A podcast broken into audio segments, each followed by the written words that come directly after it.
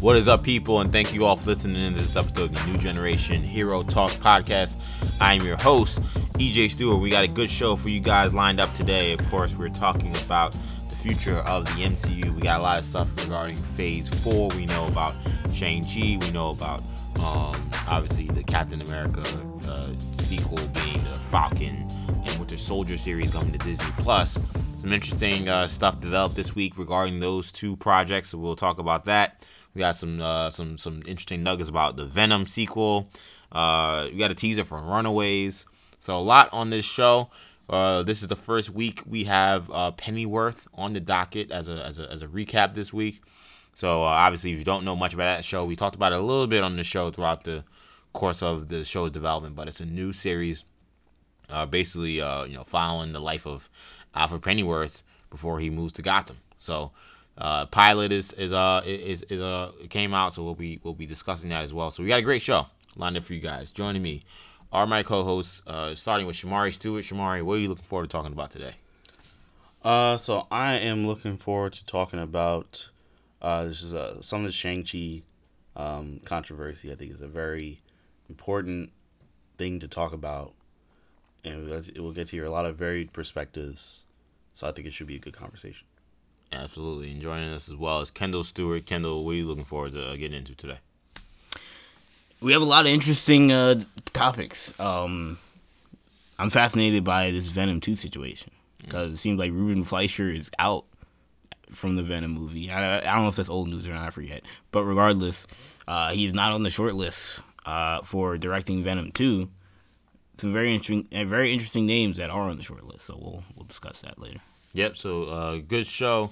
A lot of good topics to talk about, but we're gonna begin the show with some uh, news from Cosmic Book News. So it's not a website we've really talked about much on this show, but Yeah, they'll occasionally break news. yeah, they had a pretty big. Not ex- variety. no, they're not variety, but no, dis- no disrespect to them, obviously, but uh, but no, they're not.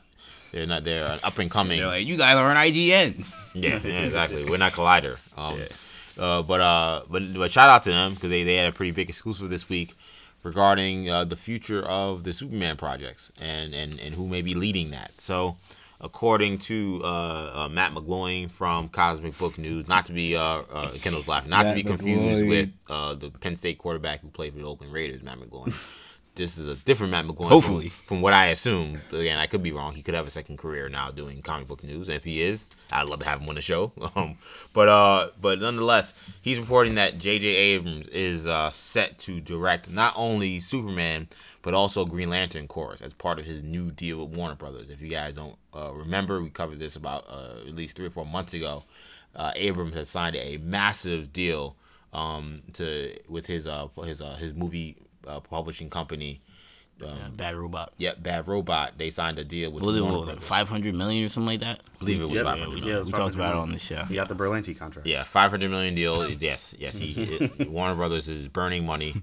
Um, Abrams Berlanti set the bar, and now Abrams was like, we use, he's like in sports, he used that contract as a benchmark. Yes, I want to be the yeah. highest paid director in, at Warner Brothers. What did Berlanti get? Give me more than that. basically that's what it looked like. Because I mean, the Berlanti deal was kind of shocking to us, and he he even got more than Berlanti in this deal. So we speculated that uh, Abrams, while we know Bad Robot is not under DC, it, it seemed to make sense that Abrams may have some kind of involvement with DC moving forward now that he has such a large he's such a large part of what Warner Brothers is doing. And here we have the news that uh, he wants to direct Superman in, in Green Lantern Corps. According to their reporting as well, it Now, seems- did they say Green Lantern Corps or did you say Green Lantern? I believe I believe it's at Green Lantern Corps, but I could be wrong about that. Uh, I can read it real quickly. Um, let's see. I forgot Green Lantern Corps was even a thing, to be honest with you. Wasn't that part of the the old DCEU? That was part of the slate. Yeah, they, they actually put a slate on there for that. Yeah, this is saying Green Lantern. To be fair, Okay. it doesn't necessarily doesn't I'm necessarily. like, I don't know if Hamada is still with the whole Green Lantern Corps idea. It's a fair if point. Abrams is still is with a Green Lantern Corps idea. It was kind of a unique thing that we thought made sense, but was certainly unique. Right. You know, we'll see if the guys at Warner Brothers still want to do that. Yeah, and it's an interesting read. Shout out to Matt McGloin because he kind of He has some uh, interesting Yes, notes. he kind of uh, linked a few interesting dots. One being that um, uh, Abrams' wife was apparently very, very integral in uh, Ann uh, Sarnoff being named the chair and CEO of Warner Brothers. Of course, after the whole just chaotic Kevin Tsujihara situation with. Kevin Tsujihara. Um, and Shout of course, apparently Abrams is, is extremely close friends with Matt Reeves, who we all know is tied to uh, the Batman project. Interesting. So, all interesting nuggets when you paint this all together. Um, in terms of the details regarding what he would do Could we have a co-directed Batman Superman movie or Justice League movie? Something to consider. And according to uh, this reporting, uh, while the details on what he would do with Superman is, is are scarce, are scarce rather. Uh, one of the things he's saying that uh, he would recast Superman to be someone younger. It sounds like you. First thing I do with Superman direct, I'm recasting it. I mean, that's what I, I look. the, the, literally, the first video we did, that was the biggest thing I said uh, on this on this on our YouTube channel at least. But um, but yes, he apparently wants to recast Superman. He wants uh, a, a Superman that will be younger than Batman. So uh, even though Cavill is only three years older than Pattinson, I think the idea is that if you paint Pattinson as younger than what he already is now, and you have Cavill who's already established at a certain age, it wouldn't work, which makes sense. So uh, that's actually fascinating because there was a report today, or earlier, it might today or earlier this week, someone had, had talked about how they ran into Cavill at Comic Con, and, and he said that he indeed wanted to uh, continue to play Superman, which was news to everybody because we still don't know what happened, but we're all, I think, under assumption that he left. So, anyway, lots to chew on, Sham. Do you buy the story that Abrams is uh, lined up and will indeed be uh, directing uh, Superman and possibly Green Lantern as well? No, I no, I, I don't I don't believe this story. I think not to you know throw any kind of shade at at uh, Cosmic Book News. I'm sure um, I'm sure they have uh, good sources overall. You know, I don't I don't think they're. I don't Or they have sources. they I'm sure they have good sources that are good, or you know, just at that they use for their for their uh, material. Uh, but I think this is whatever source this is is a bad source, or that they're just, or that they're reaching with the information that they're giving Cosmic Book News because I don't think this is true.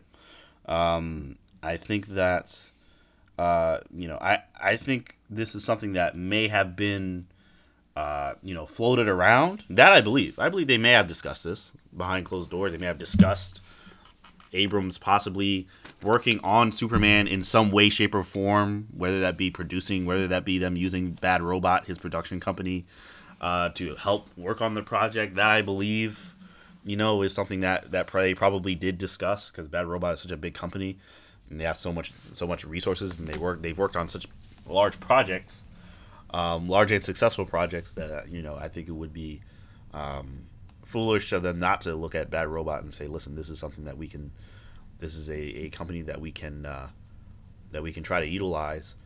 Uh, but you know, just to say, and to have them report this, no one else reported.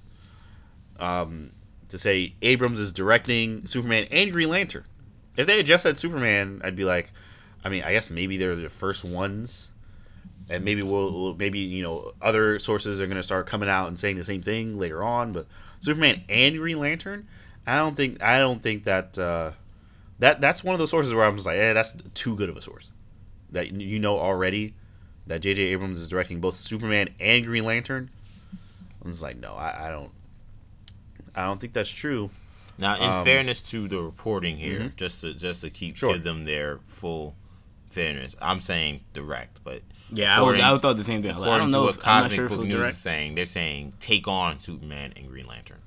Um, Not a huge difference, and but and May J.J. Abrams is a necessarily- I think it's director. Is a director, so you know, so that but could he's been producer as he, well. Could he produce? Could he write something? I'm sure. But in terms of the not only the headline but also the article, in fairness to Matt Mm-hmm. McGloin and uh, Cosmic Book News, um, he says here uh, that the lead was you know that's the headline was take on Superman Green Lantern and in the, in the text in the article he put um he wants to tackle the DC movie characters again kind of, even more vague but those were the words that were used. all right i mean look i, I mean it, the vaguer it gets the more realistic it gets to me right. so i mean Uh, sure so what- sure I so what part of it do you say no way? You say like, are you just putting your foot down?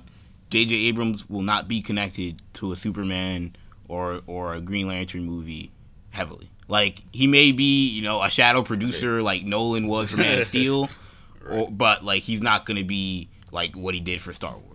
I, I I don't buy that they know now that But- he, that he is directing the next Superman So you and think the they're next Green throwing- so- that's not so, happening. So your logic is That's that not true. Or you're you're you're the way you're looking at it is that, and not to throw any shade at them, but they could very well be throwing darts on a wall and hoping they stick. And this is possible, but you just don't think that this is settled right now, or Not that at all. nothing's been. I- confirmed. Yeah, I you, don't- don't, you don't. Yeah, so yeah. you don't that's the think these discussions have been finalized. No, I, yeah, I don't think I don't think they have any idea what Abrams is doing yet. Right. I don't think they have any idea. So I, that's why I think the the thought that they have this information already That he wants to cast a younger. that he's gonna do this, he's gonna do that. He, I don't think he even knows if he's doing this yet. I think Right. I think they may have, like I said, they may have had the discussions, but I don't think anything's been set in stone yet at all. So I think this is I think they're jumping the gun with reporting this. I see that, and it look. I mean, as a as a smaller property, you got you have to jump the gun. You know, if you have a scoop, if someone tells you like, "Hey, I heard there's a good chance J.J. Abrams would be end up doing Superman, not finalized, but good chance J.J. Yeah, Abrams is go- go all Superman exclusive." Yeah.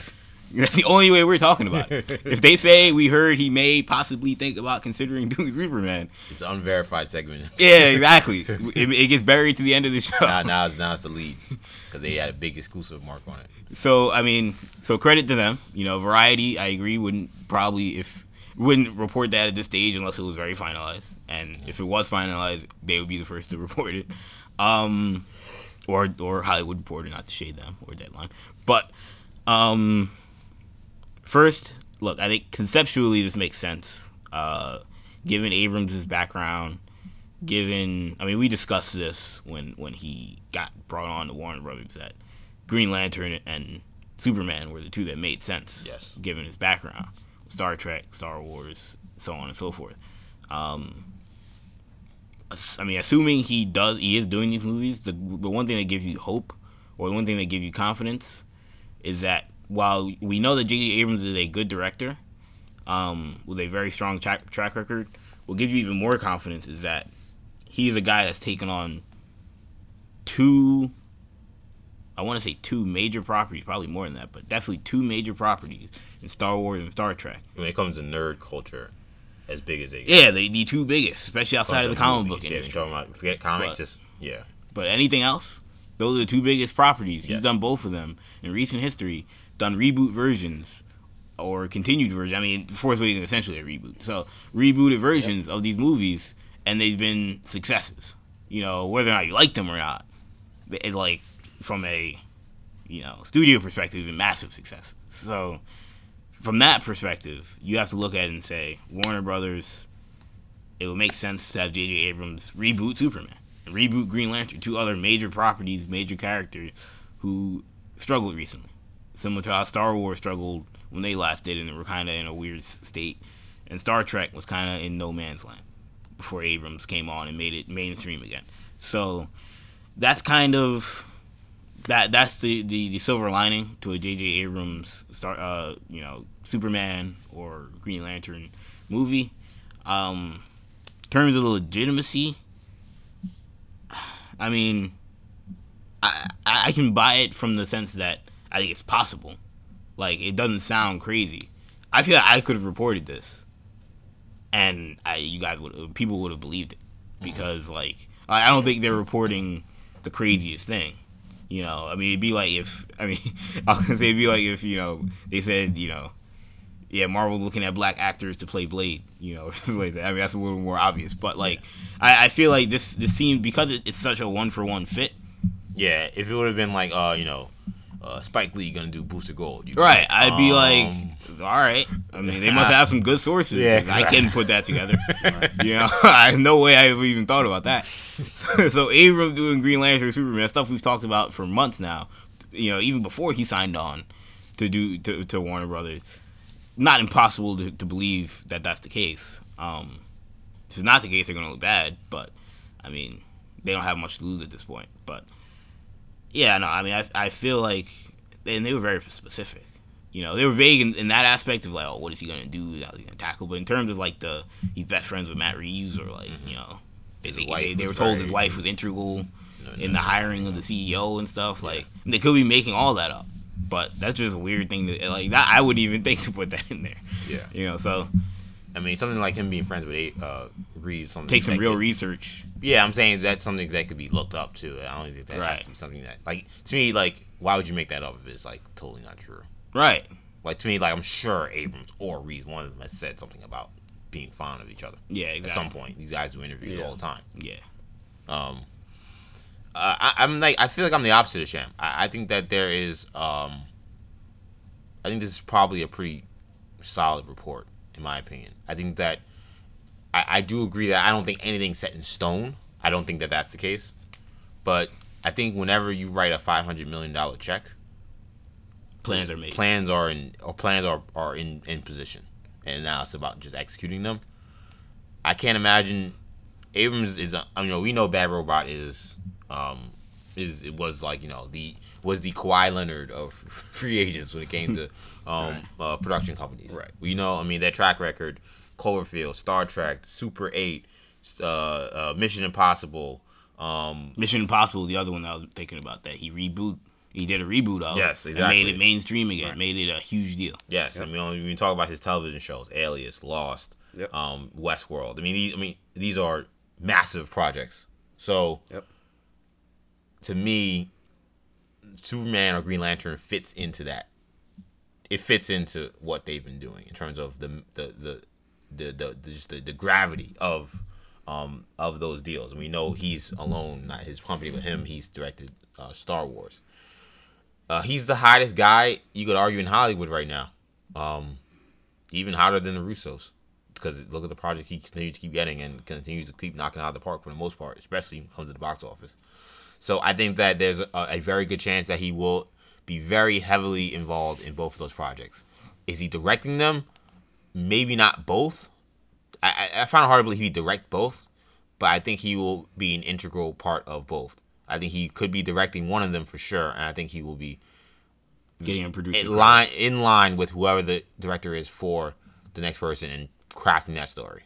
Whether he's writing that story, whether he's executive producer overseeing the things, but this will not be, I think, your armchair, uh, you know, you know, de facto just credit that he's gonna get. I think he's gonna be involved in this because if I'm Warner Brothers, I'm getting my money's worth. And to me, as good as this company has been, I don't. To me, he's got to make he's got to make do with what I have at in house in order for me to get my money's worth.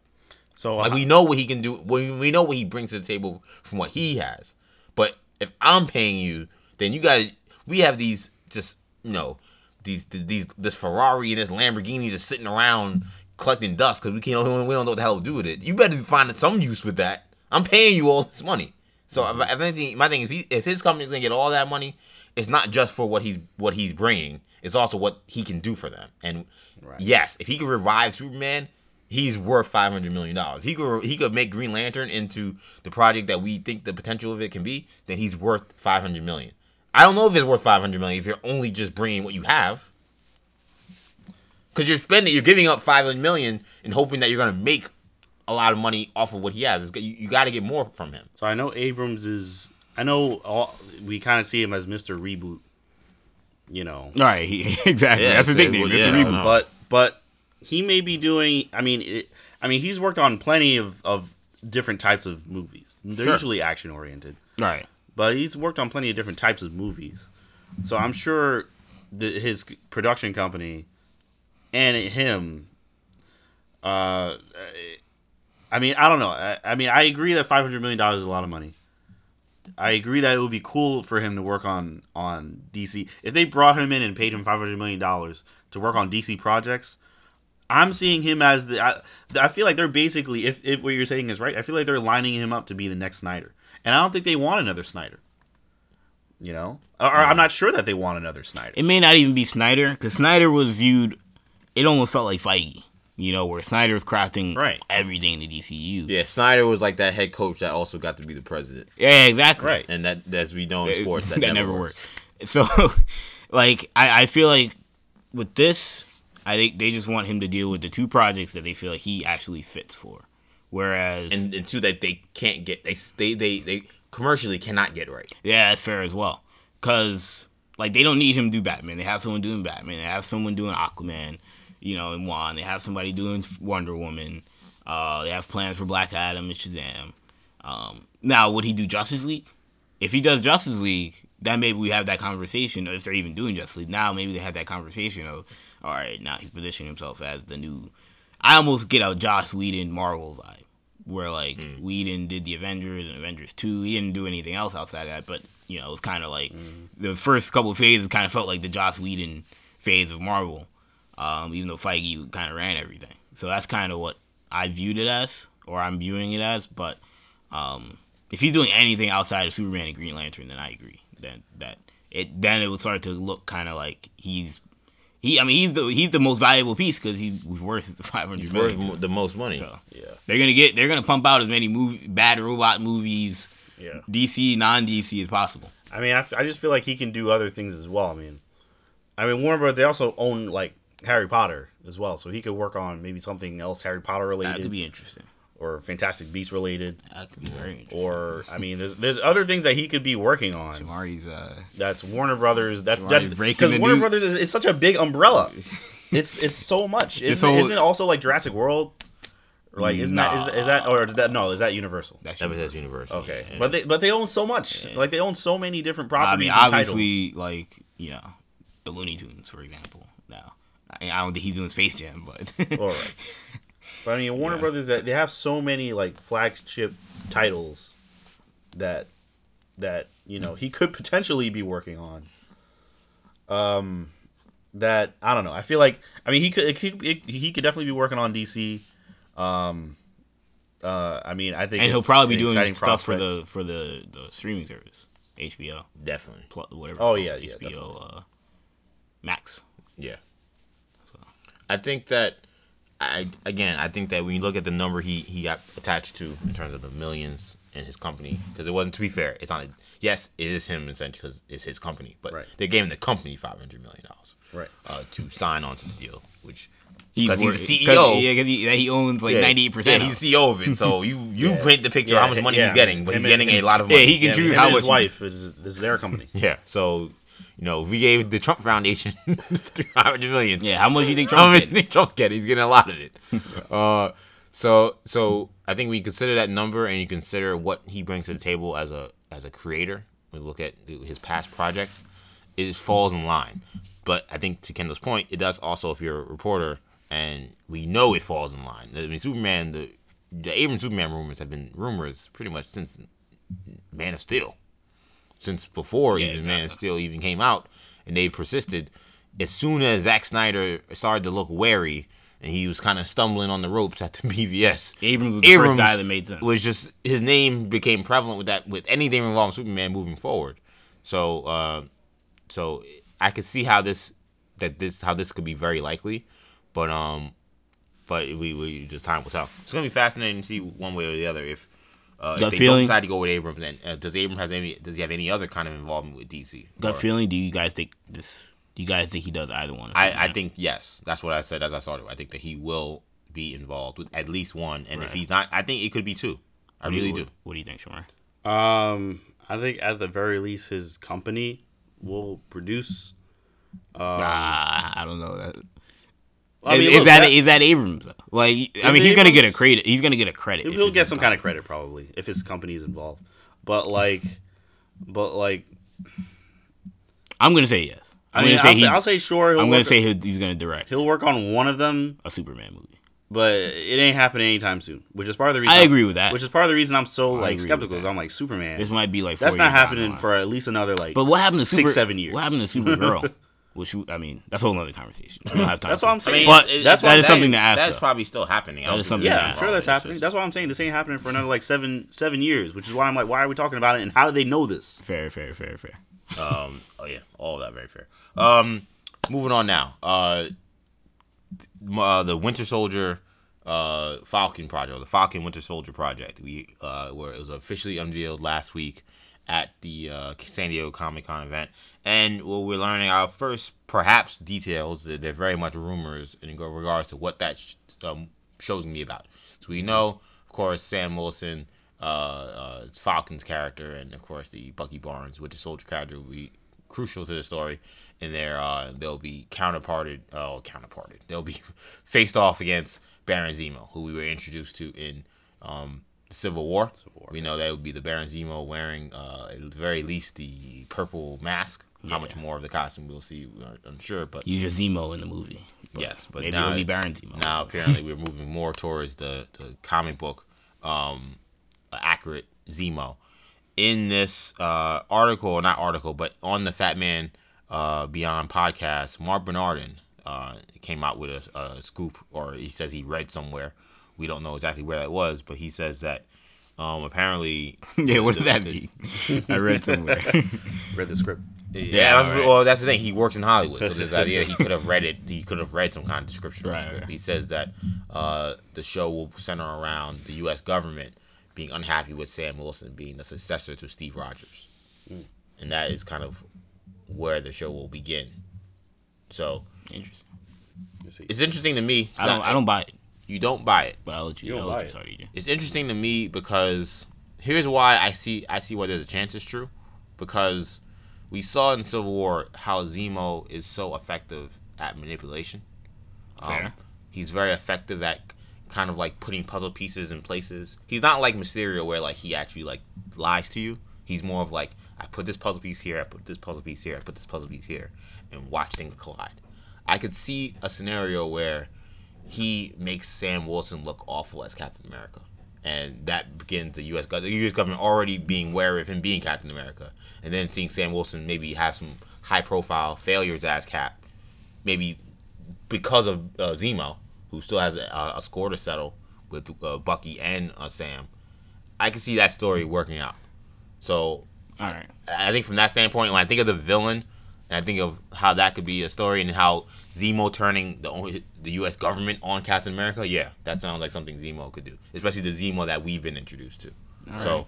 from from uh, just a again, this is Bernard says he read it somewhere, but just from that like very vague thing, I could see that being a story, and that's something being used. Uh, especially considering now it's of course a black Captain America, and there are plenty of storylines that you could, or at least not even storylines, but just kind of themes you don't have to even talk about, but just are prevalent that could work. Now, shout out to Mark Bernardin. Shout out, we Former- actually Shout talked to. Mark Bernardin. Yeah, former New Generation uh, pundit. I'm sure he would never want to be uh, never Consider be that. considered that. Yeah, he will be in a couple of years, but he will want to in a couple of years. But um, but shout out to Mark Bernardin. But I don't know if I buy this, man. Now, I'm not saying what he's saying isn't true. I'm not saying like he. I kind of feel like what, what Shamari you feel like. Like he could be right, or you could be hearing this. You saying he's making it up out of thin air? Yeah, he's just he's just making up stuff for clicks. No, but No, that seems to be like the opposite of Bernardin's. Yeah. character. He's, Yeah, he he honestly couldn't care less if you listen to stuff. But um, I feel like the sense that I get is that, to be fair, the way EJ you broke it down makes a lot of sense. So I'll give you that credit. Um, I when I first heard it, I interpreted it as like a they didn't want him to be Captain America because he's black thing.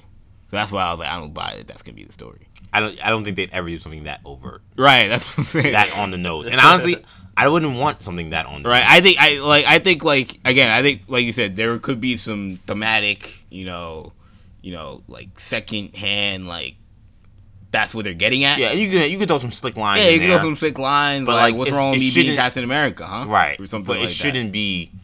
You know, like, just- Zemo saying, "Yeah, he's a black Captain America." Yeah. we don't want that. Yeah, yeah. You know? It shouldn't be like that. It shouldn't be, you know, our Captain America is crime Yeah, infested. you know, people in the streets, people in the streets, like Captain America should be white. yeah, right, that's not. That's no, not, nobody, nobody wants, to see, wants that. to see that. Yeah, nobody wants to see that story. So that's why I call that's why I call it BS initially.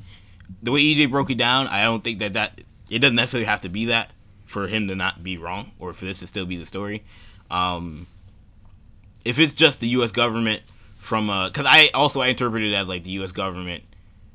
The other thing I thought of was it was like an Accords thing. Like I think we don't want I think that's gonna be a part of that too. yeah, like I, we don't want any Captain America, especially not anybody that was on Team Captain America before, Yeah, and you know, a fugitive more or less. Like and secondly, they, they still. I mean, we don't know what the situation is. We'll I'm know sure the government will be very much involved with that movie to under, make us clear about what is the Sokovia Accords and where does that stand now. Yeah, especially with Winter Soldier as well. But um, yeah, no, I mean it's it's it's for me. I, I'm I'm I'm I'm I'm shaky on it. I'll be honest. Um, I do want to see Zemo, and I think if we're talking about his involvement, could it be like a Thunderbolt situation? Maybe he's not, you know, a part of the Thunderbolts, or maybe they don't do the Thunderbolts right now. I mean, we always assume if they ever did the Thunderbolts or the Dark Avengers or something along those lines, he would be a part of it. But given that they didn't kill him all, um, but maybe they they they they sic him on Captain America. Now he's not a physical threat, so I don't know why they would do that. But uh, at least a large physical threat, like Abomination. But they could. I mean, that could be part of the story as well. Like he has some intel, what have you. So I'm gonna play the opposite role of Kendall, and I would be like, listen, I believe him. I believe I believe Mark Bernard, and he's invited to New Generation. no, but I, I no, but I I think he's I think he's uh, I believe this. I mean, I think this is totally believable. I think it's a decent story. I think it's a good place to start creating a story. This is a new Captain America. People have been. It doesn't necessarily have to be a race thing, though. I'm sure they'll they'll throw their barbs in there. You know, uh, you know. But um, at the same time, it doesn't necessarily have to be a race thing. I mean, we've had the same Captain America for how many years now? Yeah. Since like the 40, going back to the 40s, and then now to now, you've had the same Steve Rogers, Captain America, Super Soldier. Now you have someone that is com- absolutely not Steve Rogers. Can't be mistaken for Steve Rogers in any kind of way. He's completely different.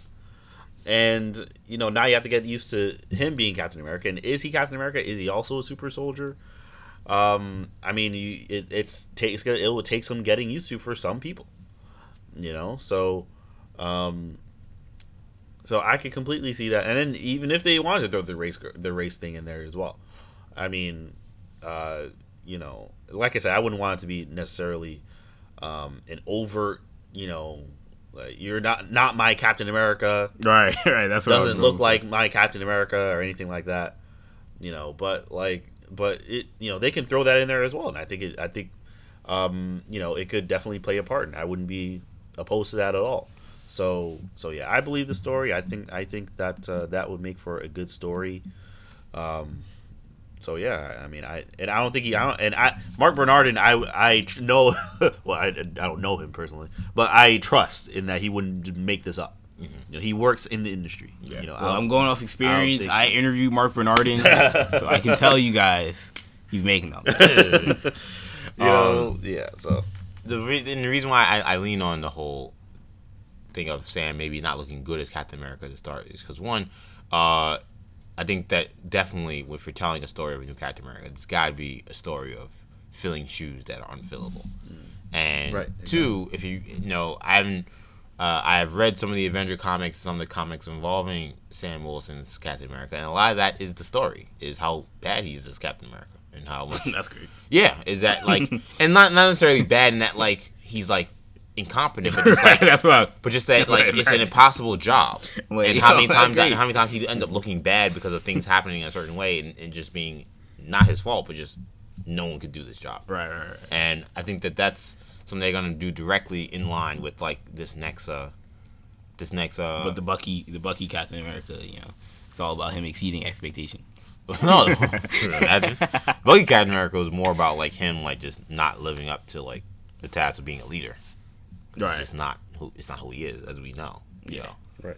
So um, so I mean, it's gonna be. Uh, I'm excited though. This is like I think that this is such a unique story. It's so crazy. It's gonna be on television in terms of like you know in our household. Uh, content, you know, six seven hours of content. I'm hoping the show, you know, is a pretty good length. But this is gonna be fun. We'll see uh, how uh, how they figure it out. I'm sure Marvel will do a great job with it. Also uh, on today's show, um, Shang Chi. So big news last week regarding Shang Chi being announced. Shang Chi uh, and the was it the something of the Ten Rings? Legend of Legend the of the Ten, Ten Rings, Rings. right? So uh, so this is a movie. Of course, this will feature the first Asian uh, superhero. So that's a um, obviously a uh, a monumental monumental moment for us in the superhero spectrum and just in film, period. But uh, it is sparking controversy over in China. There are a lot of Chinese fans and even just Chinese people, even not even fans of Marvel, who are unhappy about this movie. Uh, they aren't happy about some of the racist stereotypes and the racist history involving Shang Chi that goes along with with uh, the Fu Manchu character in the comic book. and some of the racist tropes that they used in the comics in the in the past, and as well as the Mandarin, and some people being offended by the Mandarin just existing. Period. Uh, regardless of how they portray him, which we know his portrayal in the past has been, um, at the very least, problematic. The very least. At the very least. bro. Um, Many iterations, most of them. uh, very least problematic, and and and some people have been saying, look, the idea that you have a character whose name is like um, an actual, you know, is like is the people of China. You know, Mandarin is a lang- is the language that many of the Chinese people speak. Like Yes. even calling a character that that's a villain, uh, some people find outrageous. So, Kendall, you have a lot of strong feelings about this uh, story, so I'll let you lead off. Yeah. So uh first of all, so Shamari is the first person to tell me about this. You know, and the way Shamari broke it down to me, he also told me that there was some issue with Simu Liu being cast as Shang-Chi. Said that, you know, him being a Chinese Canadian, uh, and, you know, not being necessarily from China, but having been born there, but then leaving the country at a very young age, and ha- casting him as the hero character versus casting Tony Lu- Tony Leung, uh, who does who has lived in China for many years. is a Chinese actor. Is a. Chinese actor. Chinese icon when it comes to yeah, acting. yeah. Yeah. You cast him as the villain character, that that could be a problematic situation as well. I understand like the optics and you know how it may look, um, and why you know you can maybe think that, but the way I look at it is this: I feel like a lot of their gripes, the the Chinese, and they have all. They, I'm not Chinese, so I have every right to be upset about something I'm not upset about. But every all their gripes seem very similar to the situation Marvel is in with Black Panther. Now, I would say Black Panther had maybe slightly less, you know, racist characters, potentially racist characters, than Shang Chi does, especially since they're including the Mandarin. But Marvel, when it comes to casting Chadwick Boseman, they didn't cast an African actor. They cast an African. I mean, he is African, but he's an African American actor. They didn't cast someone that's from Africa. Mm-hmm. It's a citizen of Africa to play an African character, someone who's not from America. Like Shang Chi is a Chinese American. He's not the the character is that he's not. He's born in China or he's from Chinese descent, mm-hmm. but he's not from China. He's an American character. Yeah, he grew up in New York. Right. You know, the Mandarin is a Chinese character. He's somebody is from China. So yes, he's gonna be cast by some He's gonna play. He's gonna be played by somebody who's Chinese. So, I mean, nobody. I wasn't going crazy. I don't think a lot of the was going crazy. at Chadwick Boseman. I didn't hear any African be like, yeah, and that could have been a about, legitimate thing, and I would have been like, Chadwick Boseman. ah, look, I'm sorry, man, but we can't have everything. You know what I mean? so, you know, Chadwick Boseman's a great actor. He did a great job. Um, so from that pers- from that perspective, I, I don't I I don't see that. But even if we're gonna go with the the characters and the Shang Chi, two things from a very broad from a very broad spectrum, we don't know what this movie's about True. we so people talking about Fu Manchu and this that. I don't know if he's in the movie. I don't know what they did. We don't. I don't know what they doing. What they're doing with the Mandarin. His name is the Mandarin, but that he's also an iconic Marvel villain. I mean, are they really gonna change the Mandarin's name because it could slightly be it could mean something that could slightly be offensive or you Yeah, know? they would uh, Man-Ape. But and they did do it with Man-Ape. But one, I feel like with Man-Ape, we had a situation where I feel like Man-Ape was like Fu Manchu, where he's an obviously racist, obviously like you Correct. can't touch this. Mandarin is a little bit more, I think, like there's Needs some be- rope. Needs to be adjusted. It- to- yeah, like his character maybe needs to be adjusted. I don't think the name. Right. You know what I mean? Like if you want to look at the Mandarin and say, I mean, look again, I'm not Chinese, so I can't can't speak. But you know, I, I just don't look at that as a as an overtly racist name. Um, his character does need, need to, does need to be adjusted, it will be interesting to see how he is played. But we don't know what they're doing with the Mandarin's character. We know that they also had a Mandarin character who was not Asian. you know, we had a couple of Mandarins in Iron Man 3 who aren't Asian. So, in theory, in the Marvel universe, it has nothing to do with race. It's a name thing. So, beyond that, I just feel like there's a lot. The man ape thing is what I was gonna bring up, where I feel like from a from an integral point or a more specific point, like you know, Black Panther had man ape in the same way these guys have Fu Manchu, and they changed it. Um, they oh, nobody said, well, because Manape is a character in Black Panther, Marvel shouldn't touch him because there's racist backgrounds with Black Panther and the way they did. Yes, we know that in the, the 80s and the 90s, 70s, yeah. in the 70s and the, even the 2000s, there was some racist stuff that was made about these characters. Yes, but should we not yeah. touch him? Should we not make him better, or should we? Are we gonna make characters up from thin air? I know some some people saying they could have done Amadeus Cho, sure, but that's not what they wanted to do.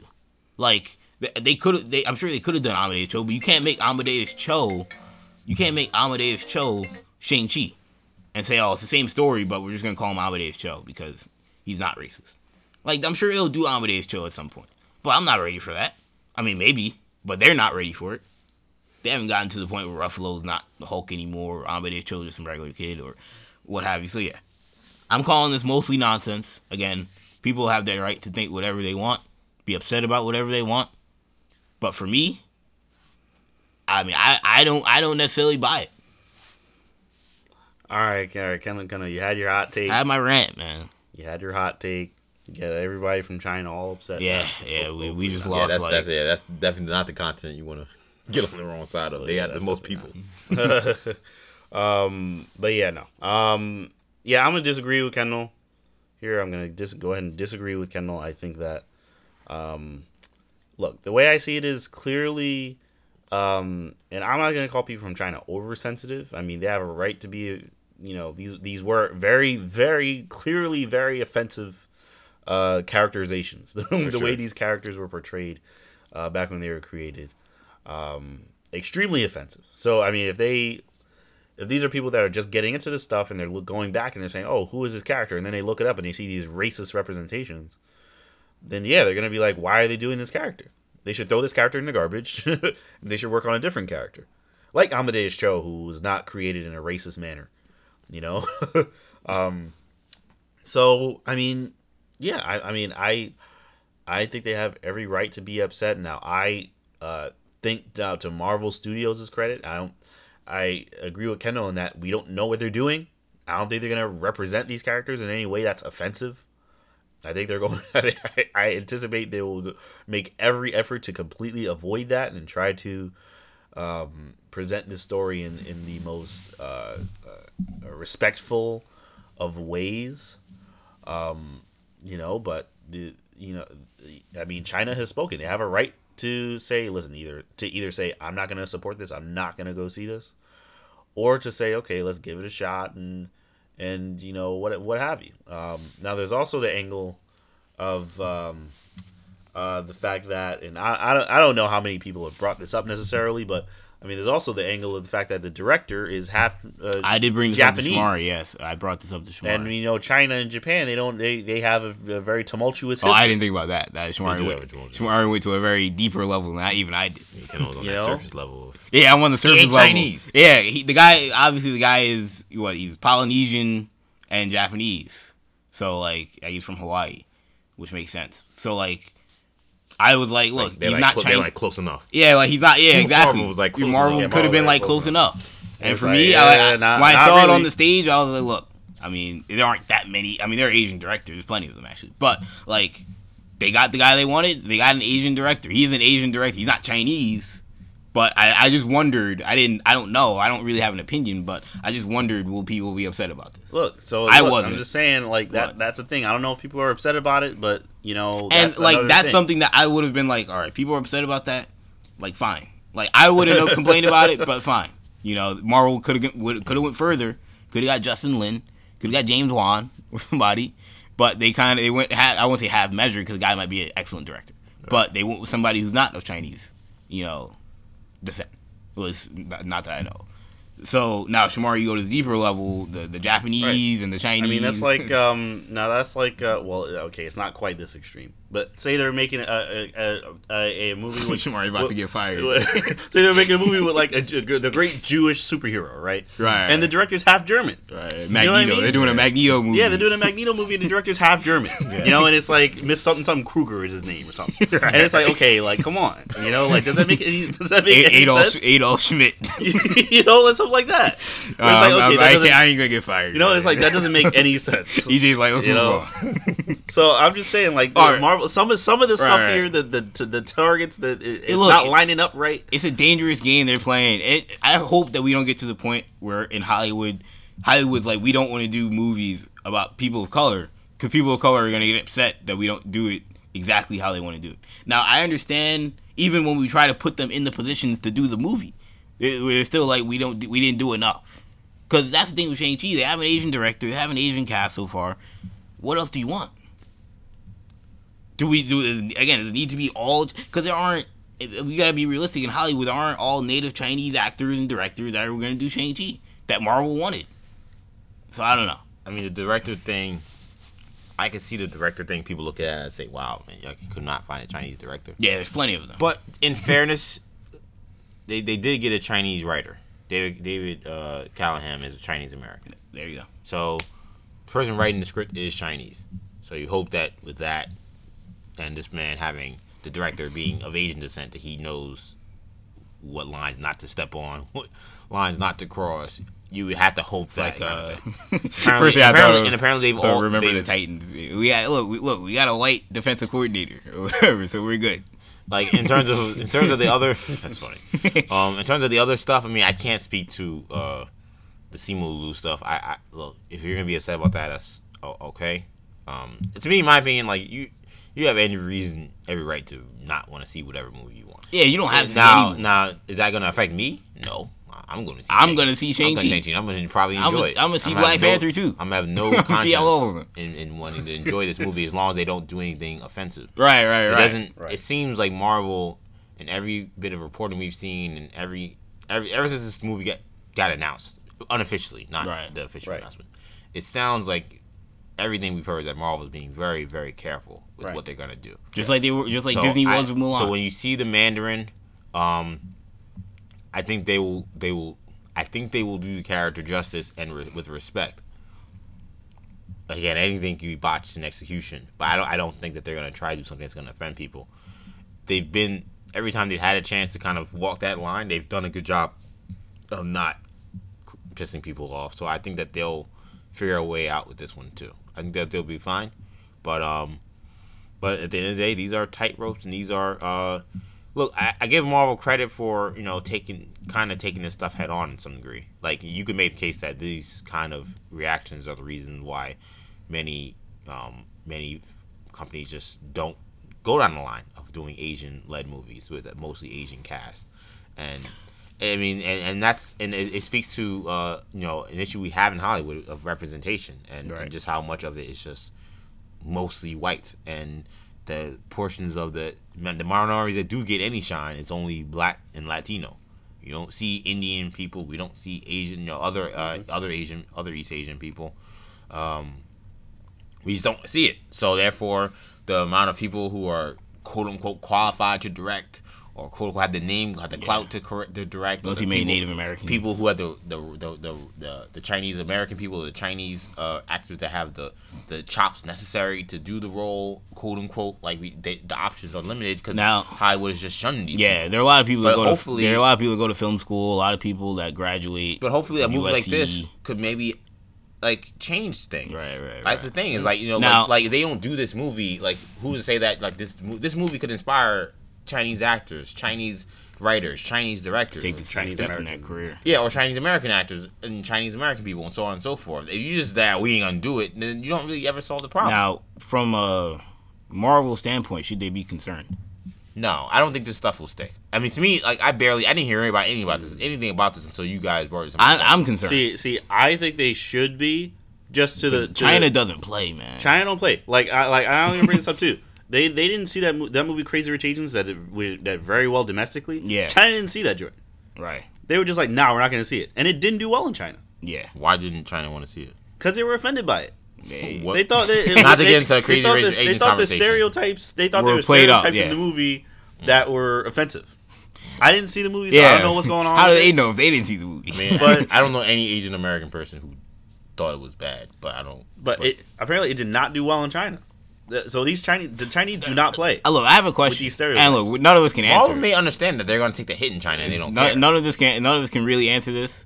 You know, we've all grown up around a lot of you know, you know, in the Asian community for the especially Yeah. yeah, Yeah. You know, especially yeah, where and- we're yeah, from. we, we, we grew up in, in Oakland yeah, Gardens, it was like Queens, ninety percent. I mean, I went to elementary school, ninety five percent Asian. So, but with all that being thrown out there, um, is there some sort of disconnect? This has nothing to do with superheroes, but is there a disconnect between the Asian American community and like the Chinese? absolutely. Wait, I mean the Chi- like the And, like, the- actual in China? Indiana? Yeah. Oh, absolutely. Right. That's- I mean, that's- that's- that where Shang Chi just could be a problem? Where Black Panther, I mean, there is no real disconnect between the African American community and Africa. Oh, And I disagree with that. There is. I disagree with that. There is. there is, but Africans don't really mess with African Americans. Like that's, That's kind of fair. a long That's fair. lasting long there's a long history That's there fair. about African immigrants and African That's Americans, not necessarily. yeah, that- that's a whole nother conversation. Yeah. so- so- but from like uh, and also I guess the difference I'm making is that Black Panther was an African character, and so we were gonna see Black Panther regardless, and obviously people in Africa were gonna see Black Panther. Um, and then there's the whole Killmonger thing, which you know also played a role. But is that something that Marvel just didn't even? Because there, were- you know, there were talks. Marvel wanted this to be their Black Panther. They expected it to be their Asian Black Panther or whatever. Blah blah blah. Chinese Black Panther. Did they just not calculate for that, man? Because that's what it, I would be worried about if I was Marvel. I can't, the imagine, I can't imagine Disney and Marvel. Because Aquaman did great in China. I, I can't imagine they wouldn't have the people in terms of like what does well in China and realize that this could be a little problematic. I think that I think that they I'm sure they thought about it. I it. think they play for it. I, but I, I think I think that they're they they understand it. I think they're gonna try to face it head on and hope that they can they can overcome it by just showing off something that's really amazing. And the one thing that could distract a lot of people from some of this stuff that maybe some Chinese people don't like is like, look, if you show amazing action sequences and amazing action scenes, maybe people will say, you know what, let's we'll do it. I don't know, but I think that they understand that there's gonna be some challenge with that because, as you guys said, there's a documented history of the challenges involving doing uh, movies like this. So it's they're gonna it's not gonna be easy, but I, I think that I think that in terms of now the Chinese stuff I can't speak for. Yes, that stuff could stick. Well, I think any of this stuff stick in America? One thousand percent. no, no, I don't no, think so no, no. They will- And that's not really the story. This right will have now, zero. you know. They, this will have zero sticking power. Because I tell you what, the, the. Iron Fist stuff, I think it. I, I don't think It played it a role. stuck per se, but I think it, uh, it it like the fact that it also was so terrible. I think that like piled on to the fact that it was also bad. It was like, look at this show that's already a mess, and like also how they represent Asian culture with this white man. Like it just like like they like that show was great. I think they, they could have overcome a lot of that other stuff. It couldn't because the show had was had so many problems from the beginning. This I think, as long as they do everything well, they won't even sniff any of those issues.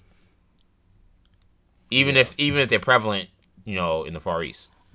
I mean, I think that um, I think the movie is gonna do well. Uh, I mean, of course, as long as it's a good movie, but I think it's gonna do well everywhere else.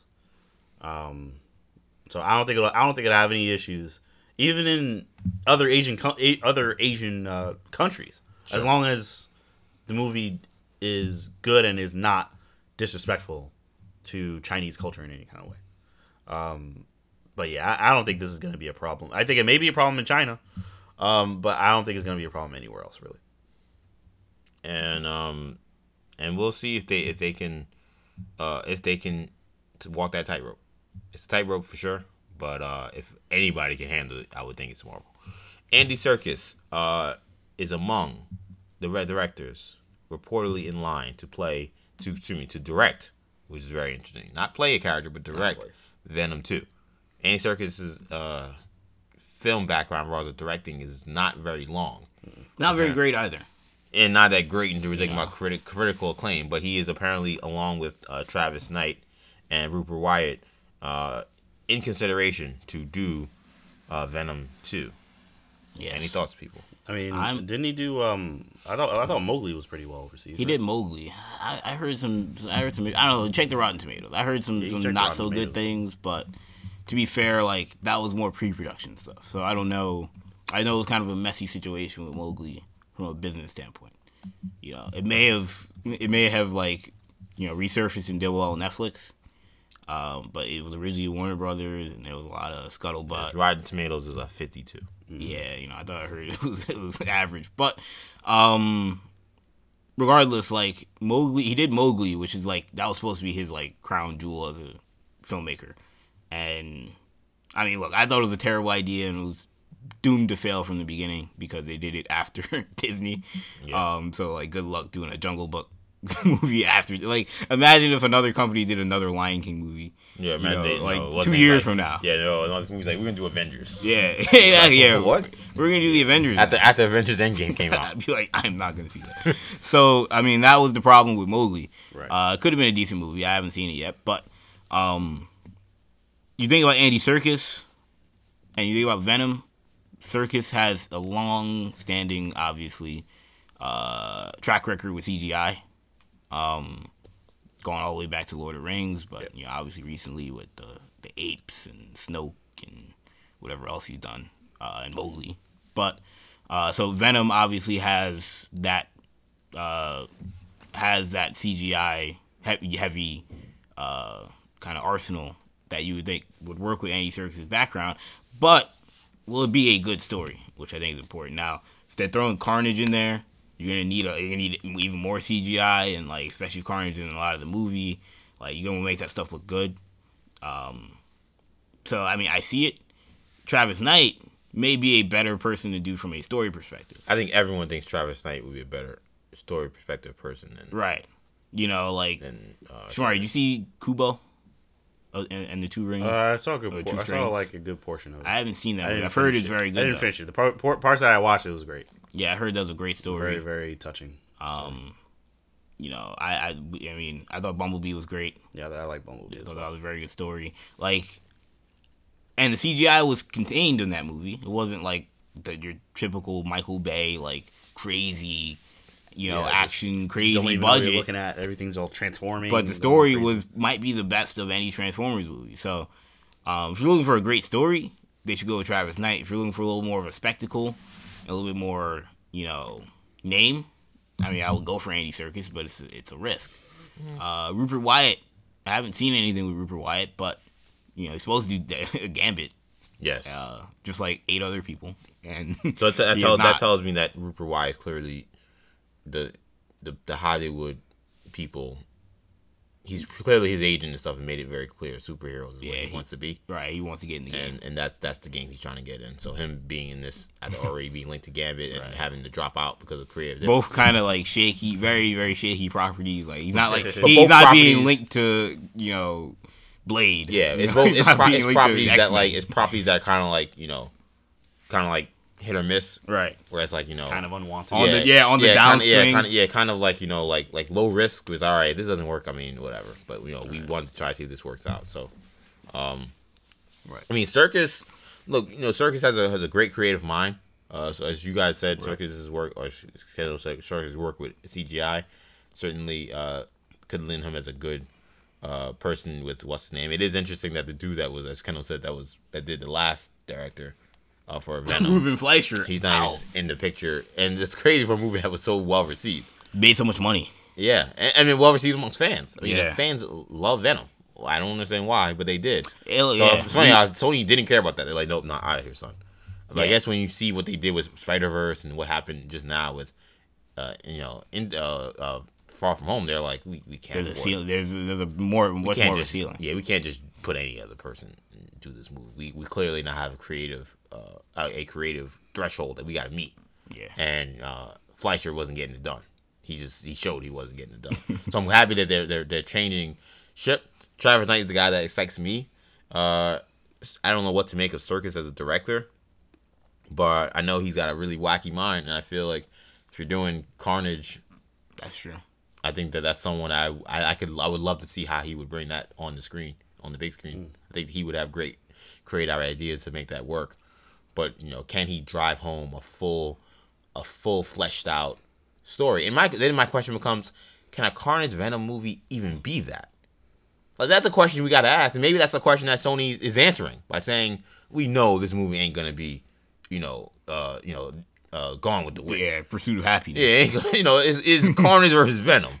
So, so like that movie's only gonna be, but certain a certain amount of deep depth. As long as it's only gonna have a certain amount of depth when it comes to storytelling. Right. But like, it's gotta have something though. It can't be what the last Venom movie was, which is just a, a just a nightmare in regards to just throwing stuff together. and- Right. And, and just being so lazy.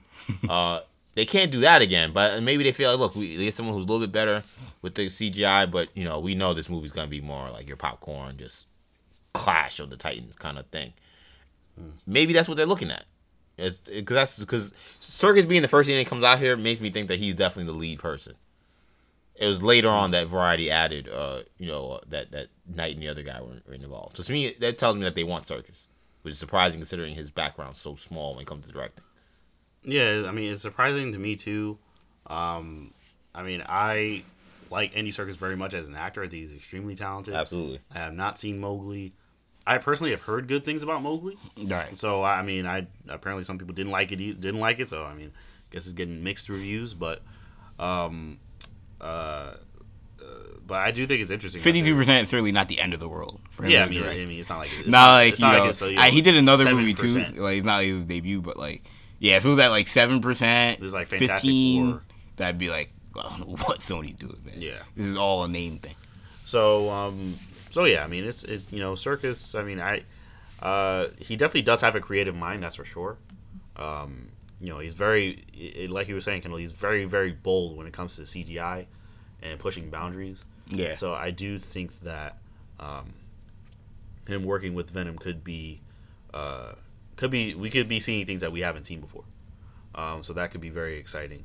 Um, I would like it if Travis Knight were to work on something like this. I feel like he could he could uh, I feel like he could bring some uh, some good storytelling um into this uh, character just because I did I feel like it, it would be much I just feel like it'd be needed I mean I'm tired of I mean I know people like the previous one but there was no story there Yeah, you know, so I would like a good story to go along with this with this fight movie which apparently that's kind of how they're billing it as a fight movie yeah. so, um, so yeah, I definitely would appreciate that. Uh, so I think Travis Knight would be good for that.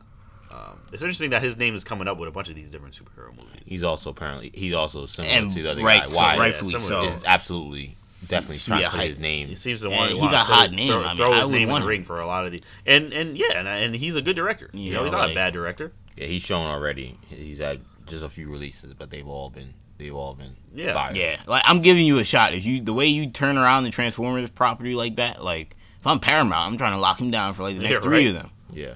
So, Well, not Paramount. Uh, was it? Uh, or Universal, or is it, or no, no, yeah, it's Paramount. Yeah, it is Paramount. I'm thinking yeah, Hasbro, but yeah, if I'm Hasbro, if I'm Paramount, I'm locking them down for the next three. Yeah, so Um, last story uh, before we do our review of uh, of Pennyworth. Uh, Runaways announced their return December thirteenth. So uh, season confirmed. Right. We got a release date. We had a teaser that came with it. Uh, shows the team of the, the squad kind of beaten up and downtrodden uh, with uh, people in red in red capes or red uh, red cloaks. Once again, using that uh, little portal to uh, to replace what looked like it was Gert Yes, as Chase was looking on. So dire situation. for the- Molly tells him save Gert. yes, and uh, so dire situation for the team. Uh, as you know, people who look like uh, you know Pride. Yeah, yeah. I don't know if it is Pride because we know that Jonah is leading his his family now, uh, who are who have taken the bodies of some of the people who we've been paying attention to. Uh, I don't know if this is a new Pride that's happening or is this a whole different group that is being involved, but nonetheless, uh, new season, new teaser. You guys excited about what you saw? Excited for the new season, December thirteenth? December 13th is a while from now. Yeah. It's half a year. So Why wouldn't they year. drop this Comic Con weekend? I don't know. It Apparently seems like they- a weird weekend. Apparently they dropped this. they dropped a couple of uh, they announced a couple of premiere dates, Hulu. Um, so I don't know. Maybe it's just part of Shamari them dropping stuff. Shamari uh, informed me that Joker is coming out on Comic Con weekend. It is yes. It should be interesting, just like Venom did last year. Yeah, Joker's coming out on Comic Con week. Wonder if that's Wow. intentional. But Uh, on the Runaways. Um, yeah, I mean, a while from now, December, but uh, sure we'll get some stuff at New York Comic Con revolving around Runaways. We have the last couple of years. Um, I'm excited. I, I'm interested to see what this all this Marvel stuff in the Phase Four and stuff if that has any Im- impact on. I mean, I don't think it'll have any big impact on the story, but will have any impact on the future of the show from a business standpoint. You know, we know the Netflix series are done. How much longer does Runaways have? Is this is a show that's designed to only be three seasons because you could do five seasons of the Runaways, seven seasons, like any you know teen drama type of show. But will they will they keep it going for that long? What and what will we see in terms of a Cloak and Dagger spinoff? Will that happen before? When's Cloak and Dagger even coming out? A lot of questions. Will that spinoff be after the run? Take place after Runaway season three, if it is his name. So, um, so the the cloak and dagger was kind of my main thing that I was wondering about because there's so many they're giving so many teases now Yeah, through social media and different things. Yeah. that's kind of what I'm looking forward to most. Honestly, in season three, Right. Is yo when is uh, Tyrone gonna show up? yeah.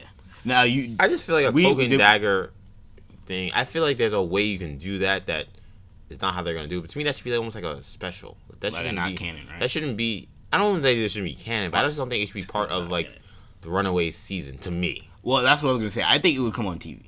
That's my Yeah, theory. yeah. I, think it would be on Freeform, and it would be Cloak and Dagger, with the Runaways in it. Mm. Now it's easier to do adding two characters onto a, a ensemble Yeah, show yeah, exactly. than adding a whole ensemble into a two character show. Exactly. Because like I, I gotta understand who all five All and six of these people yeah. are. If I'm watching Cloak and Dagger, I'm like, what is? Yeah, this? who are these Yeah. people? Like, so from that perspective, it make maybe makes sense to do the Runaways, but from like a viewer's perspective, like, put it on TV. You want to get people to watch Runaways, which is on a streaming service. So I don't know.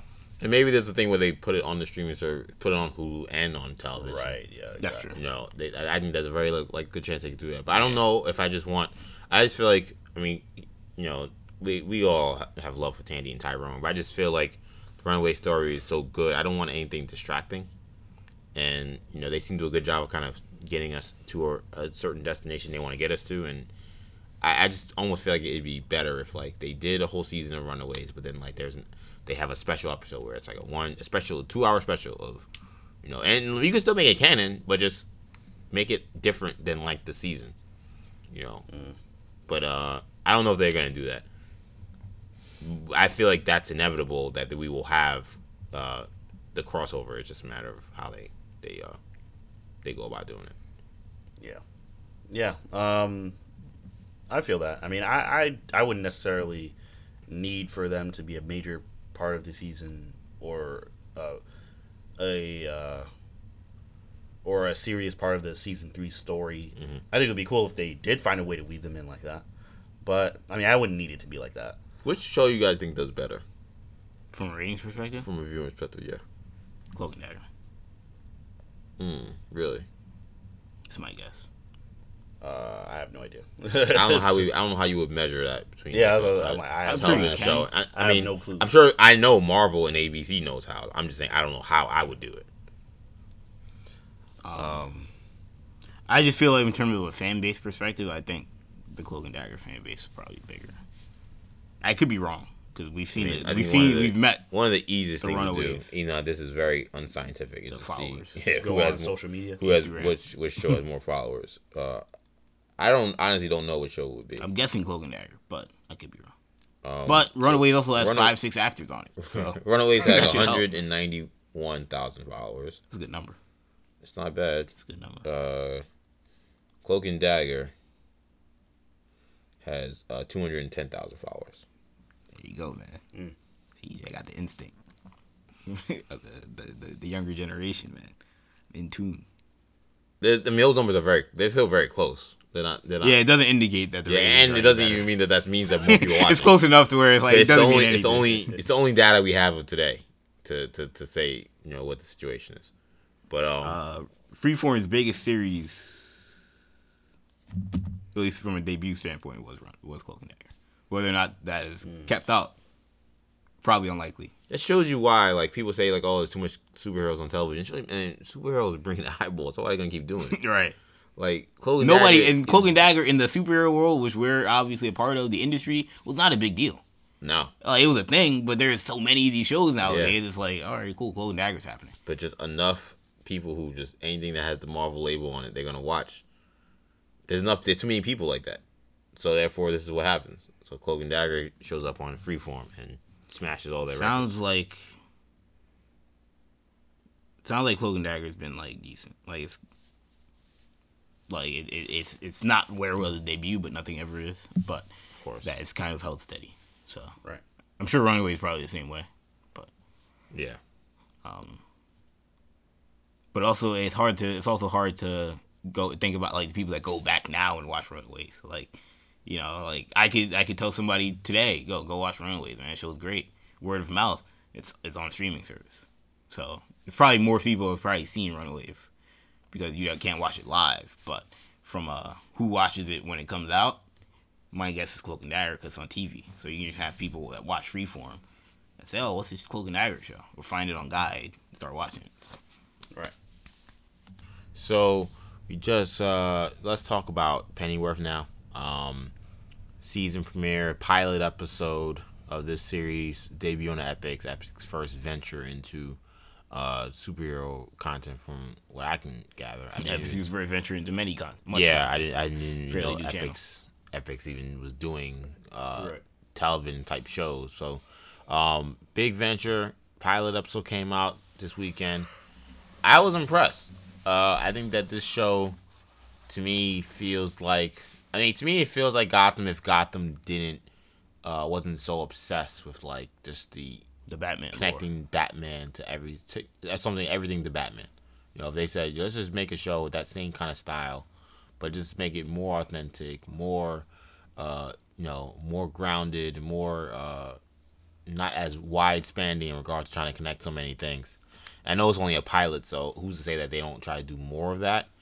But I just thought they told a really good story. Um, I never thought that, you know, my interest in Alfred before his connection with Gotham would be interesting, but I think they laid the groundwork for something good. Um, we always think about like these like corrupt government like American shows. Kind of see that British version of that. It was kind of unique, kind of interesting. Uh, I think they painted Alfred in a way that was um, true to character, but gave him the twist that was necessary to make it work. I thought this pilot worked pretty well.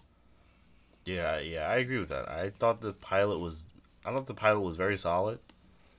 Um, I guess it reminded me of like Agent Carter almost. I guess in a way. Same. of course. and yeah. the and you know especially in, especially in the fact that this is definitely a period piece and i thought that they it's i think it's done very well from all the sets to even the music that they use in the show it's definitely centered around that uh that almost like 60s or uh, kind of like 50s 60s like time period um and uh uh, yeah, I mean, I like the characters. I like the characters in the show. I like Alfred's storyline. Um, uh, I like uh, Thomas Wayne's inclusion. Um, I thought he was, while he was definitely, uh, and seems to be definitely a character in the show. He isn't like, you know, it wasn't in every single scene. You know, uh, so it wasn't like another, uh, you know, here's Thomas Wayne and here's Martha. And here's, you know, Baby so- Bruce. you, You know, I love the name Bruce. yeah, yeah, you know. Sounds great. Uh, oh, I'm gonna start a company and and I'm gonna have my son inherit it. You know, it, it wasn't all these crazy Easter eggs. You know, which- I have an affinity for bats. Yeah, I mean, I, I, I don't know about you. I mean, I I didn't catch uh, almost any. Yeah, I'm sure there are some in there that we just didn't pick up on, but I, Right. it, they definitely weren't on the nose with any of them. Yeah. Yeah. if they were, they were hidden. Yeah, Yeah. exactly. So, um, so yeah, that's really. So I thought that was pretty refreshing that they really are just sticking to this Alfred story. Um, uh, and I feel like while Alfred is is showing to be a, a capable fighter, he's also not like taking down like League of Assassins level people. right, right, right. In the way that he It's was, similar to in the way that he was in Gotham, right, yeah. and the way that. Jim Gordon was in Gotham. Yeah. Uh, so Oh, man. so yeah, right now I'm on board. I, I you know it has a decent decent pilot. Um, so yeah, I'm interested to hear Kendall's thoughts because I know Kendall is very much. Uh, I was shaky. Skeptical. Yeah, I was a skeptic. I was a skeptic. Um, I mean, look, from a still a general, like very broad point, like a Pennyworth television show is still not appealing yeah, I think we were all skeptical. as a superhero show, like Mm. as a comic book show. Like I don't, this wouldn't be first, second, third, or twentieth on the list of things that I would want to see or pitch to a company or pitch to a television network. With that being said, this is what we have now, and what we saw in the pilot I thought was pretty good. I'm not gonna give it its credit. Um, can't come into this thinking it's a Batman show. Can't come into this thinking it's a superhero show or a comic book show. Uh, it helps to know who Alfred is and Thomas Wayne. It's about all you need to know. Yeah. Like if you've seen a Batman movie, you know who Alfred is, and if you've you've seen seen a Batman movie, you know who Thomas Wayne is. You've seen an episode of Batman the Animated Series. Yeah, you know, who Alfred. everything you need to know. You know, if you've seen any Batman movie, you know. Yeah, right. Like so, uh, you know, th- like, like you just said, because there aren't those on like Gotham, you kind of have to know.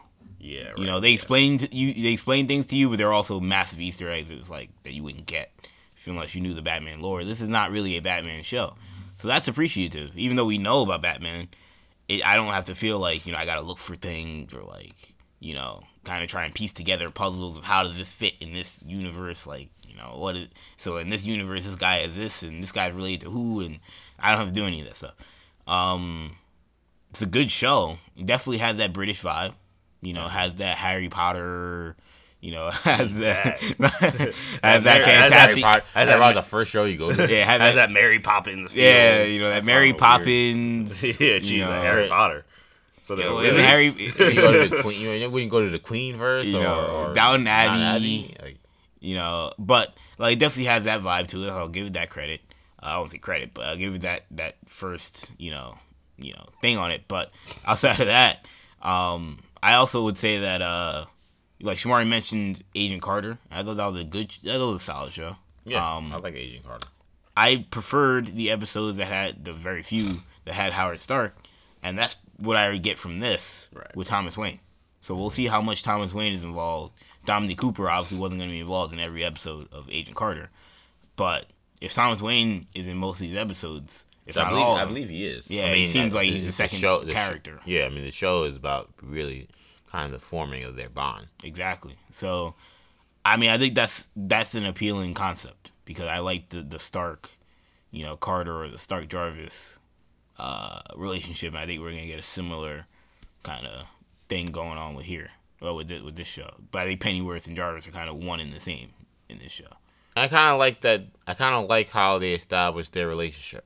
I think that um, Thomas, you know, we kind of learned through Batman how much like Thomas kind of has his nose in places that you know can be dangerous uh, because of uh, him being the visionary that he is. Right. You know, I, I did. He goes across the seas and then he's immediately uh, wanting to be killed by the government. Yeah. makes Had to hit out on him. makes a lot of sense considering who Thomas is and him trying to explain away a little bit of that.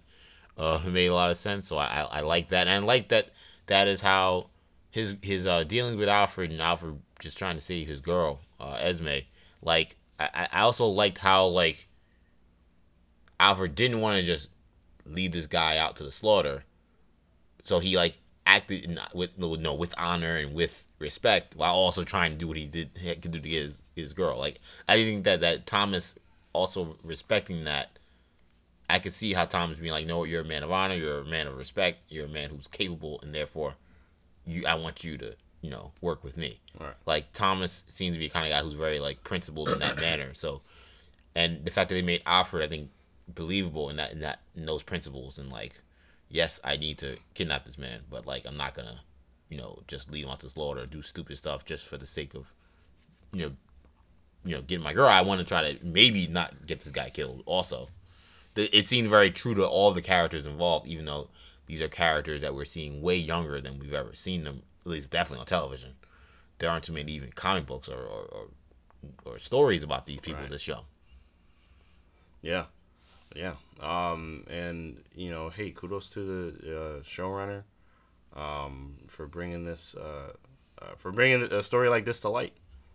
Yeah, and just it's just like I said. I know you know you know uh, the guy who's uh part of creating the show. Um, he he, he worked on Gotham. Yeah. Yeah, yeah, sure. Bruno. Uh, exactly, Yeah. and it's uh Bruno Heller. And Right. Okay, what I like about the show that I think Gotham kind of missed the drop the ball on is that Gotham just got so goofy. I mean, this show, I mean, it has its Gotham moments at times. Uh, you know, the the the um the torture scene to me was very Gotham. The torture scene with the guy, Yeah, the guy and then the that- kid shows the up. chair. Yeah. like that to me was like, yeah, this looks like straight out something from Gotham. And, and that's kind of probably was one of the lower points of the show to me, episode to me. Fair. But like, I what I enjoyed about this episode, I hope they stay in tune that that the show took itself way more seriously than Gotham did. I think Gotham was like, let's get as goofy and wacky as we can. Let's really, uh, let's really embrace like the city's complete wackiness. But I think in doing that, I think it just lost its way in terms of it just getting too ridiculous.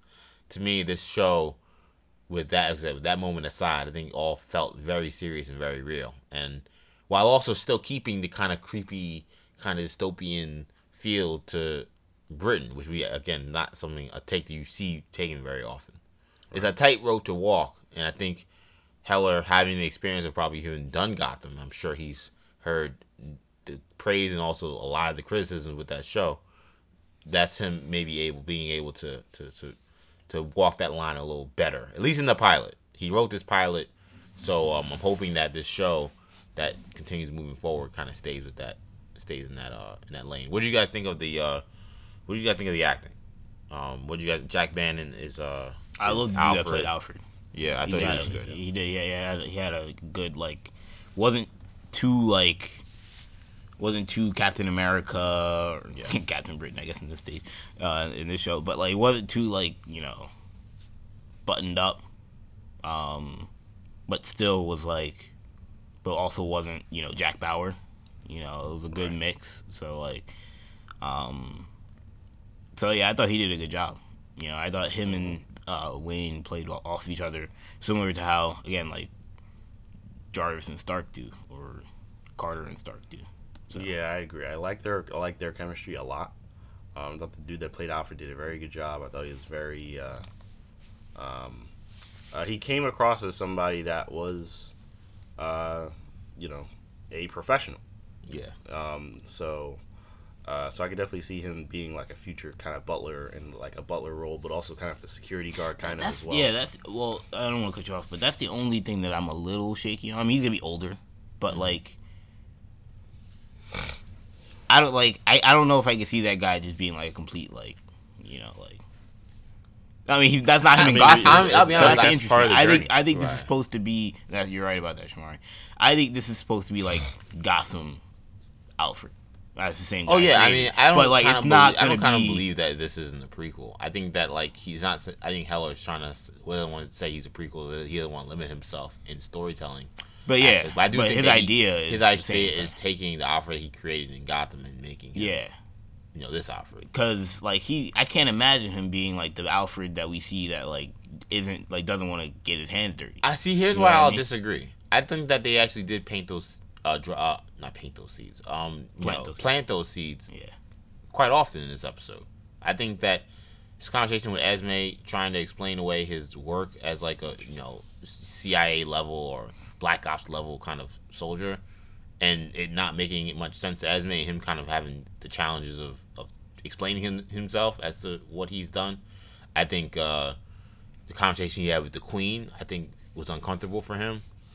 Uh, I think his dad, who we see, you know, is very much a drunk and very much like kind of an a hole. Like his dad, kind of being like, like what you're do, what you're pursuing has no future. Like, it, like we have a great name as butlers. You could be a butler in a short amount of time, and you're doing this foolishness. Like it's just ridiculous. I think that like I don't know how this season is gonna end, but I don't know if it ends well in terms of in regard to him like wanting to continue to do this. Like I, I think that he uh he's reluctant. I think and Shamari could jump in at any point. I think he's reluctant in like his like activity in, in like pursuing this kind of violence. You know, I think it's something that's something he he goes after, and I think that we obviously know that Esme is not someone he's with forever, and who's to say that he doesn't lose her because of this kind of thing? You know what I'm saying? So I, I thought that the seeds were planted very much for him to decide that this is not like not the life I can walk is doing this, and I think he eventually would go to then just become a butler. But as we know, you know, again, you're working for Thomas Wayne, like there's a good chance you're gonna get your hands dirty in something, Right. you know. So, uh, so I could see how that he makes that transition moving yeah. into the future. I mean, I think it's it's part of the journey. Yeah. You know, it's part of the the transformation and uh, kind of like how I feel like they're they're gonna form that bond throughout the show. That's what it seems like. That should be like- interesting to see. Yeah, it seems like Thomas Wayne and, and Alfred Pennyworth are gonna form that kind of bond. You know, and I mean Wayne has the money, the resources, and Pennyworth uh, eventually is gonna become the thing that where Pennyworth uh, wants needs a job. Right. You know, he needs and and a having contract is what he's a contract, and and Wayne has funds, uh, almost limitless limitless amount of funds. So um, yeah, it'll be interesting to see that develop. Bannon's uh, portrayal is um, is very good, but it's not over the top charismatic, and it, as it shouldn't be. Right. But the one, if there's anything I would say the show will need, which I think we've seen we've seen uh, bits and pieces of it in this pilot, is it will need other big time uh, charismatic performances because we're not going to get it from the woman playing Esme, but. Uh, I do think that Thomas Wayne has the potential, but we gotta Yeah, say, I think learn a little more about him and see a little more from him. This episode, a lot of it is him just being like captive, uh, and then making like sick lines. Like I think this is a bad idea, but like we don't know that much more about him than that. Uh, I do think that someone like Dave Boy, his friend, who's like you know blow blew that guy's head off and was drinking alcohol and stuff like. Yeah. He definitely seems like a charismatic guy. Um, I think that uh, Paloma Faith character, Bet Sykes, um, I thought she was really good in this episode in terms of being like a villainous type character. Right. Uh, I, I'm curious to see how like her character continues. Um, I'm not sure about the Lord Harwood guy. Uh, he seems a little cookie cutter, a little like you know mustache twirling, like oh yeah, like you know we gotta keep something secret for the government's sake, and I'm that guy. Like I don't know, I just seem to feel like I've seen that type of villain a million times Yeah. though they did kind of set an interesting angle with like Alfred having already kind of defeated them in like the first episode. So I guess I'm assuming it's now the return, the, the rest of the season is them like rising back up into power and slowly picking him apart. So that should be that's kind of an interesting juxtaposition in crafting a story. A lot of times the story is like this, The first season's about beating them. yeah, about rising up to beat the guy. This up this season could really be he's already kind of defeated them and like kind of took them by surprise, and it's it's those two kind of coming back up. Yeah. Um what I will say is I feel like with this show um what'll be interesting is that I feel like this show has a future where it it doesn't take place in Britain. Like if for a season 2 or a season 3 like if they get to that point where it's really popular like they could then transition to Gotham. Which I don't know if I want to see that. yeah. That's that's going to be the interesting point, but I don't know how long I I, want to see know. 'cause I just don't know like. How long is Thomas Wayne going to be in in, in in England? Oh, I mean, that's my how question. long is the show gonna be on the air? Right, but like, Like are you are you making a show to make it one season? Sometimes people do stuff like that. They don't. They don't. You know, they make or call it a mini series. you know what I mean? I just yeah. I mean, I don't know what you. I, I I have no interest in seeing Alfred doing this stuff in Gotham City. I just don't think it's believable. I don't think it makes any. It sense. would still for me then be like Agent Carter. to me like it makes more sense that like Alfred would have done this stuff before he actually got to Gotham than the idea that he like is fighting crime bosses and stuff in Gotham. I mean, then it becomes nobody- Gotham. and nobody knows about him. They only know yeah, about, that about him as they only know about him as a gut butler. And like you said, like we've already kind of seen that show. Yeah, I was gonna say at that point it's just it's, it's Gotham. Yeah. Just with Thomas Wayne instead of Yeah, Bruce instead of yeah, Gordon. instead Yeah. of Gordon. Yeah. So um so yeah, I don't I'm not sure if I want to see that because we've seen we've seen Gotham. Right. We've seen him do Gotham. We've seen this guy do Gotham before. Right, exactly. So Yeah. I mean, it would it would be the same Gotham, similar characters, similar similar characters. premise. Oh, Just- the court. Just so you know, the court, the Cobblepots, right, the right. same people. You know, it's the same people. So I, I I'm not sure if I would want to see that. I just You don't know if, how. I mean, again, if they want to Easter egg Gotham at the very end of the show, I mean that's fine. yeah, But like, you know, I was thinking the same thing though. When I was like, you know, Is Wayne not going to be in the show? Maybe you know, he won't be in the you show. know, Yeah, I I, mean, don't know if when- we need Thomas Wayne for a season. yeah, two. like like when Wayne was talking to the person, he's like, "Oh yeah, send her home," and probably was like, "Well, I mean, how long are you gonna be there?" Right. You know, I mean, was Wayne just he spent a really long time in London? I mean, some people do that stuff, Right. Where they spend a few years overseas. Yeah. and he's whatever- rich enough to. Yeah, he's rich kind of enough to have that kind of need. Yeah. Yeah. For whatever reason, so I believe it.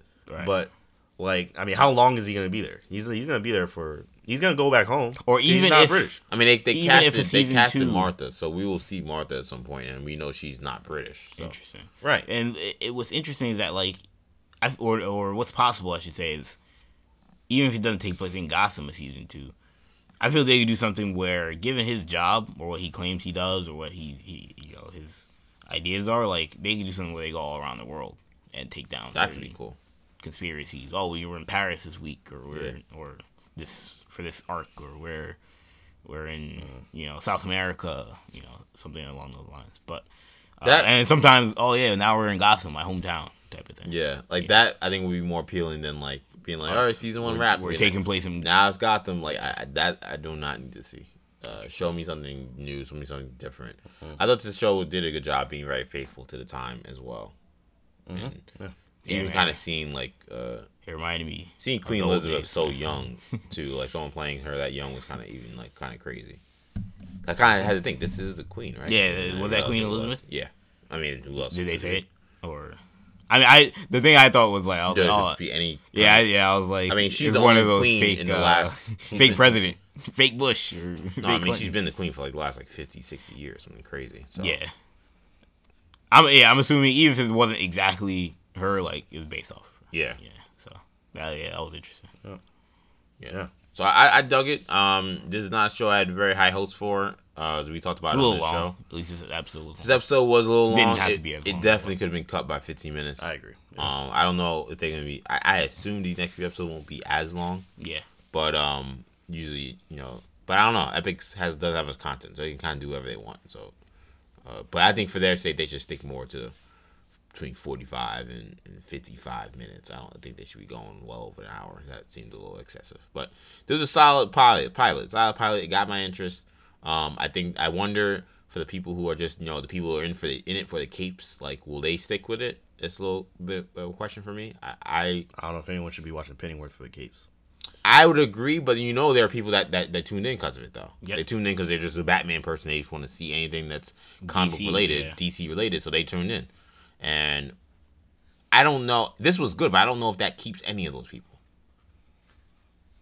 Because it wasn't like it was good, but it wasn't like that good. Where it was like, okay, I don't care what you've seen. Like to me, like, um, like I mean, this show has its fair share of capes. So let's say, for example, like like um, Doom Patrol like Doom Patrol, you know, Cyborg's not in the first episode, and you know there isn't really any cape aspect of, of that pilot. Pilot's incredible, but it's not, um, it's not that kind of show, or even like Runaways. Like, if you're looking for that, like I think you watch those pilots. I don't know if you're staying. For, those shows are so great. Those pilots are over the top that I think that even if you watched for it and didn't get it, you still would stay. I don't know if this show does that, and I think it being a period piece probably has a little bit to do with that too. But that doesn't take away from how solid I thought it was. I'm just wondering from in terms of a viewing standpoint, and a future and a future standpoint, like did this show accomplish what it needed to do, which was to bring eyeballs to Epix and to have people on a consistent slot for the rest of the summer and fall at nine o'clock. I I can't say that I can't say for sure that, that the answer is yes. I don't I don't know. Which I if. I don't know, that means that usually it's not good. But who knows? I could be wrong, and then this ends up being a really underrated, solid show for Epix and a solid showing. You know, as we uh, we we seen we talked about in the last segment with you know uh, Cloak and Dagger. I mean, these these shows bring eyeballs, and they bring consistent eyeballs, even if they might not be these smash match hits to, to people who love the superhero content. They're gonna find whatever kind of content there is. My question is: Is this the right kind of show for that? I don't know. That's- Yeah, that's that's a good question. I- I'm not sure either. Let it read. That was a that was, I give it a B plus. I give it I give it a B. I give it a B plus.